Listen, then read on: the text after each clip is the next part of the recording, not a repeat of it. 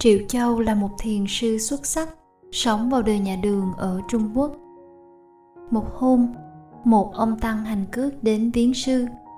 Sư hỏi, ông từng đến đây chưa? Ông tăng đáp dạ từng đến. Triệu châu nói, uống trà đi. Một ông tăng hành cước khác cũng đến viếng sư. Sư lại hỏi, ông từng đến đây chưa? Ông tăng đáp dạ chưa. Triệu châu bảo, uống trà đi. Vị tăng viện chủ của triệu châu có mặt trong cả hai trường hợp, khá bối rối, hỏi sư, tại sao đối với một ông tăng đã ngộ, hòa thượng bảo, uống trà đi, rồi đối với một ông tăng chưa ngộ, hòa thượng cũng bảo, uống trà đi? Triệu châu lại đáp uống trà đi. Đây là thiền của triệu châu. Sự việc lý luận chỉ là uống trà đi. Chỉ thế thôi. Trà này là trà phổ hiền. Nếm trà này là nếm thiền. Nói như vậy, có lẽ cũng đã quá nhiều.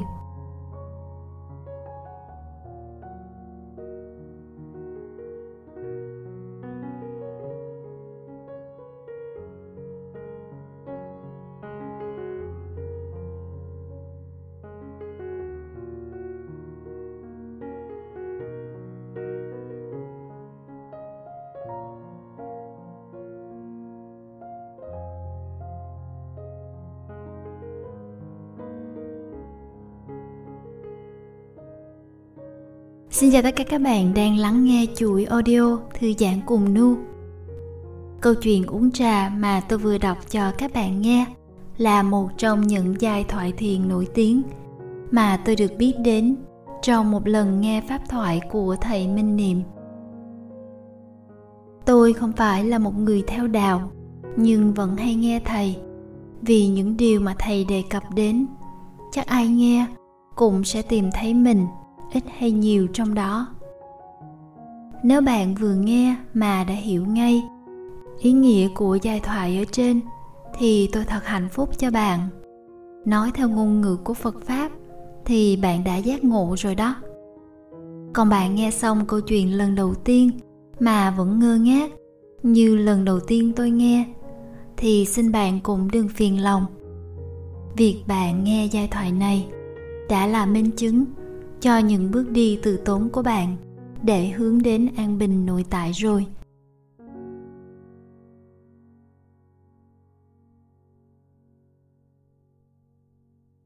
Quay trở lại với câu chuyện uống trà. Tại sao thiền sư triệu châu với ai cũng chỉ bảo uống trà đi? Hiện tại trước mắt là một bình trà ngon. Ta không uống trà thì ta còn làm gì nữa? Uống trà đi của thiền sư. Mới nghe thấy giống như thầy trò đùa chơi với nhau. Nhưng đó chính là đánh thức cho người học sống, trở về ngay thực tại đang hiện hữu. Ông đã từng đến đây, có mặt tại đây thì còn hỏi gì nữa, uống trà đi. Vị tăng kia bảo ông chưa từng đến. Chưa từng đến, vậy ai đang đứng ở đây? Đang đứng ở đây, tức là đã đến rồi mà nói chưa từng đến, là ông đang nhớ về chuyện quá khứ hôm qua, hôm kia. Hiện tại đang đứng đây thì ông đang ở đây, cho nên cũng uống trà đi. Vị viện chủ cũng giống như mình, chuyện đến hay chưa đến là việc của người ta, không dính dáng gì tới ông hết. Gọi thì ông biết dạ ngày đó là đủ rồi, khỏi phải hỏi thêm chuyện của người ta chi nữa cũng uống trà đi là xong.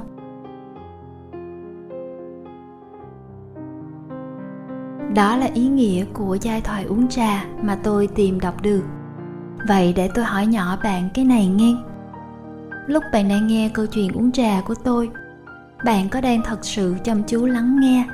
Hay là lúc đó tâm hồn của bạn đang lang thang, suy nghĩ về một điều gì đó đã xảy ra?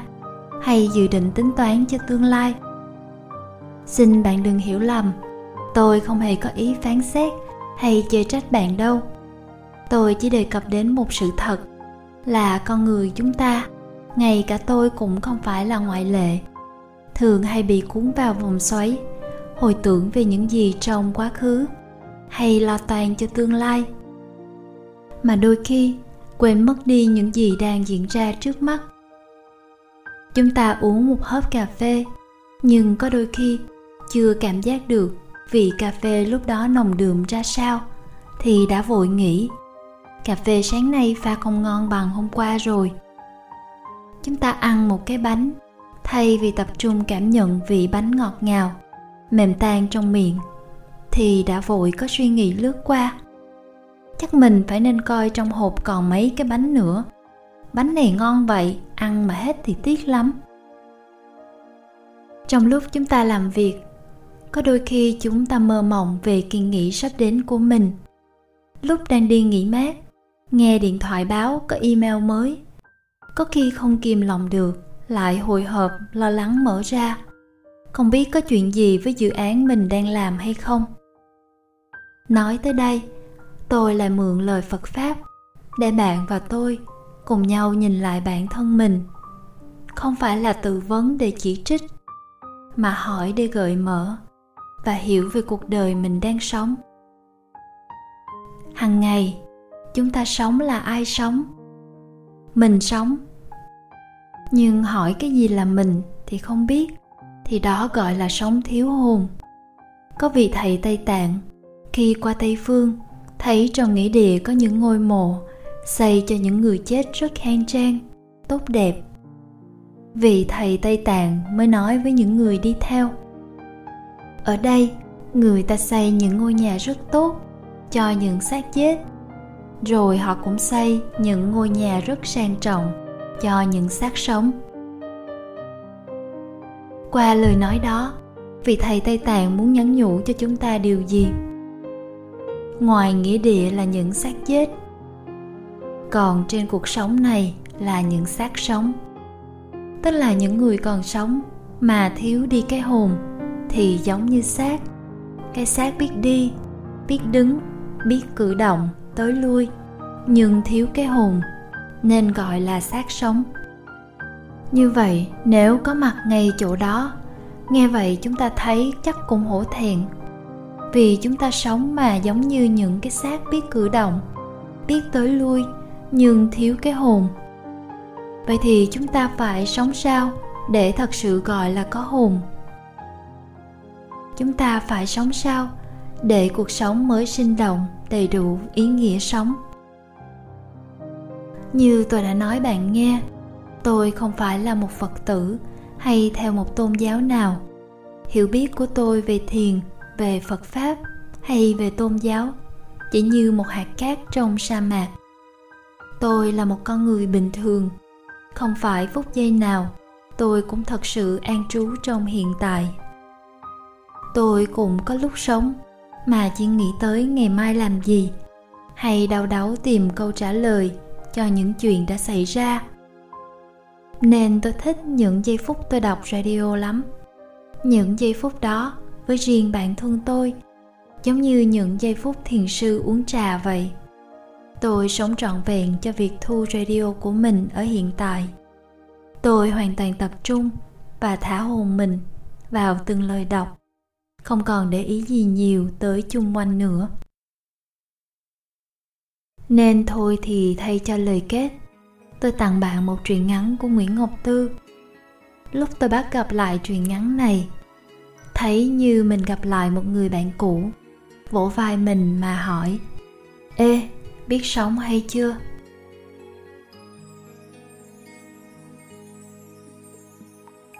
Chị kể hồi ở sài gòn hay tới một quán cháo vịt ngon muốn xỉu. Nhưng tới hơi trễ chút là phải chịu bụng đói ra về. Bởi quán chỉ bán đúng 6 con vịt, không thêm không bớt. Khách có kỳ kèo hay đòi nằm vạ, cũng chỉ nhận được nụ cười. Chịu khó mai quay lại nha. Hỏi khách quá chừng đông, sao không bán thêm? Chú chủ quán cười, như đây là đủ. Nhưng đủ cho cái gì thì chú không nói thêm ngồi quán đó chị nhớ quán bán bánh canh cua của má nổi tiếng xóm hẻm hồi xưa. Mỗi ngày nấu đúng 70 tô. Hỏi mua tô thứ 71 về làm thuốc thì cũng hên xui. Sáng dọn chưa ấm chỗ Vèo cái hết nồi bánh.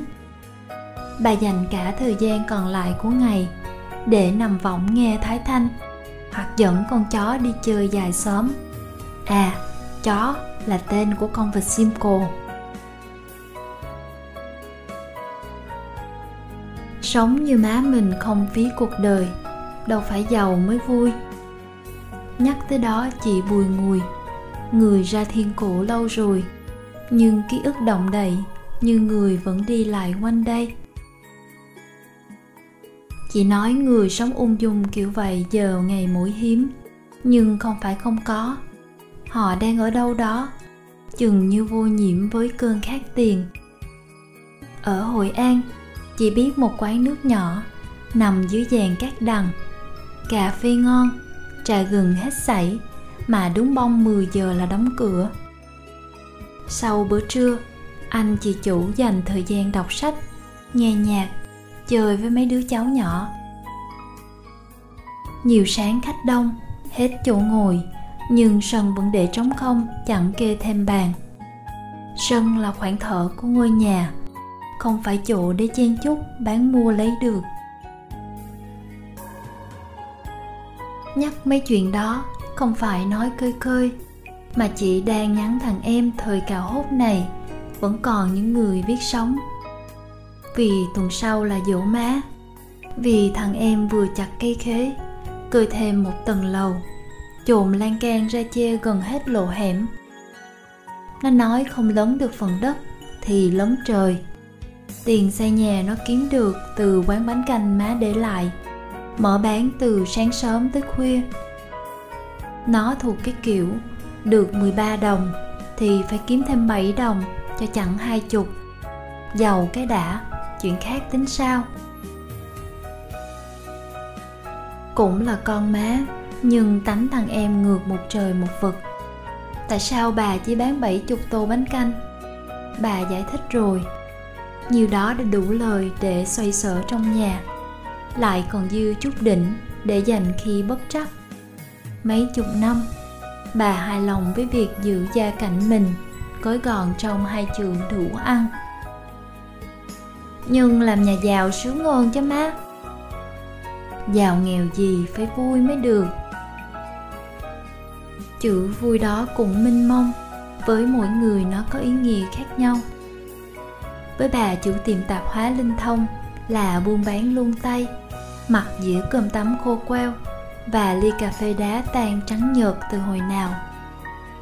Vui của ông chủ cửa hàng điện máy là mở thêm vài chi nhánh mới. Của quán nhậu tăng ba là khách nào ra khỏi đó cũng sùng sình say. Hay với vợ chồng thằng em, không vui nào bằng nghe tiếng những tờ giấy bạc sột soạt lúc nửa đêm. Nhưng cũng có những người như má, vui bởi được nồng thông thả nghe thái thanh hát.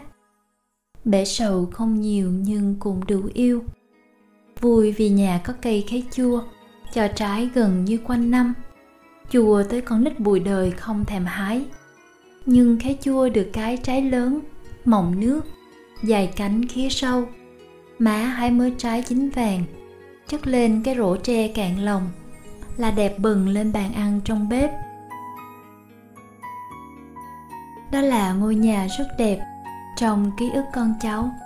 Không có hoa tươi, như bà nói, hoa chỉ đẹp khi còn nguyên cành nguyên gốc. Nhưng nhà vẫn được trưng diện bằng những thứ ít ai ngờ. Cái rổ tre lúc nào cũng đựng gì đó. Khi thì những trái muồng khô, lúc khác thì trái bàn.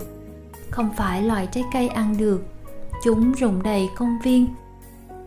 Chỉ cần cúi lườm một chút là đầy rổ nhìn thấy được cái đẹp trong thứ tưởng chừng vô dụng, trăm phần trăm chẳng phải người sống gấp, sống nhanh.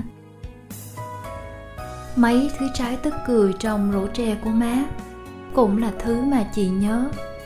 Vào buổi chiều nào đó, ghé thăm ngôi nhà siêu siêu gần cửa gió. Trên bộ vạt sau nhà có một nắm trái so đũa nằm trên mo cau. Hỏi thứ này ăn được sao? Một thằng nhỏ cười. Không đâu cô, con để vậy cho đẹp. Trưng ở sau nhà, nên chắc chắn không vì khách. Đẹp này là cho mình. Mớ trái gà chê dê quýt nọ không phải được mang về bởi một phụ nữ nào, mà từ thằng nhỏ cháy nắng đen thui nghe thằng nhỏ nói, chị đoán sau này nó sẽ vác cây đàn đi ca tài tử. Sau một ngày đánh bắt mệt lạ nửa đêm về, nó đứng ngoài hè một lúc lâu. Vợ hỏi sao không vô. Nó nói, trời nhiều sao quá, nhìn thêm chút nữa. Thằng nhỏ cũng có thể trở thành một anh giám đốc thiệt ngầu. Nhưng mỗi cuối tuần, anh tắt điện thoại, chở con ra đồng thả diều ngắm bèo trôi sông. Đó là một người sẽ tận hưởng được nhiều vẻ đẹp trên đời, bất kể giàu nghèo. Như má, một người đàn bà mà khi nhắc tên, ai cũng buộc miệng kèm theo mấy chữ, sao mà biết sống quá xá? Mà cái khái niệm biết sống này cũng vô chừng, mỗi người mỗi kiểu. Nhưng nhìn một lượt, chừng như người biết sống là biết đủ họ trọn lòng lắng nghe những tiếng thì thầm ở quanh mình.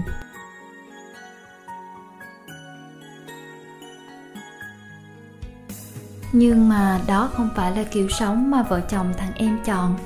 Nó nói, ai cũng tà tà vậy, thì sao nước mạnh được? Mạnh là phải có tiền, nhiều tiền, rất nhiều tiền. Có tiền mua gì cũng được, mua vũ khí, mua bằng hữu không thiếu nợ và khỏi phải lấy đất đai ra trừ cấn nợ. Chị hiểu nó muốn ám chị chính sự gì đây. Nói thì hay, bữa rồi có vài trăm ngàn tiền thuế mà còn kỳ kèo trả giá. Người giàu nhiều, mà đất nước vẫn nghèo là vậy. Tới cái nắp cống ngoài đường cũng bị lấy cắp. Ai cũng vơi vét cho mình, sẵn sàng ôm tiền bỏ chạy hồi buổi chụp giật bắt đầu ngõ tiền lẻ nhét đầy tượng phật. Chị không nghĩ thời thế kéo dài như vậy. Lâu đến mức không tin là mình chờ được ngày kết thúc. Sống trước sống sau cứ hớt hải.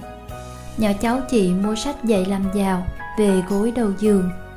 Dù ba nó nói cần gì đọc, chỉ cần chui vào cơ quan nhà nước, lên cao, thì đường nào cũng giàu.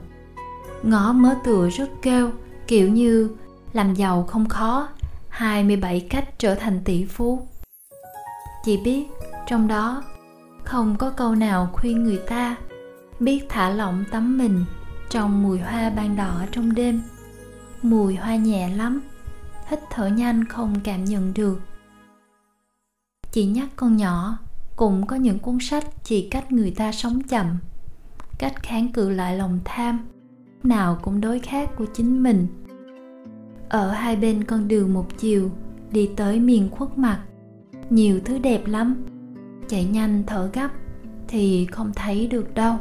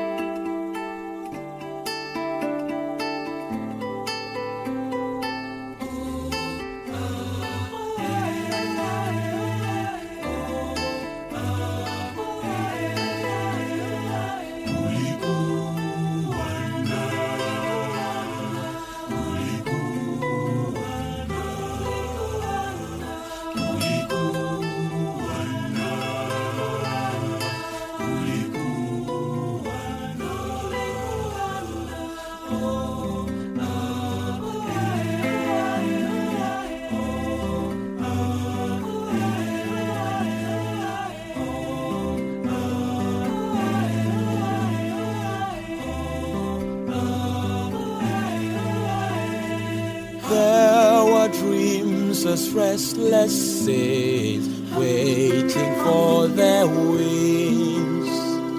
There were once with years had slumbered for the rain up.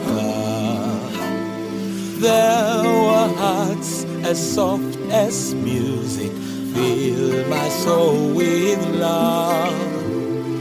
And footsteps went on forever, never found their peace.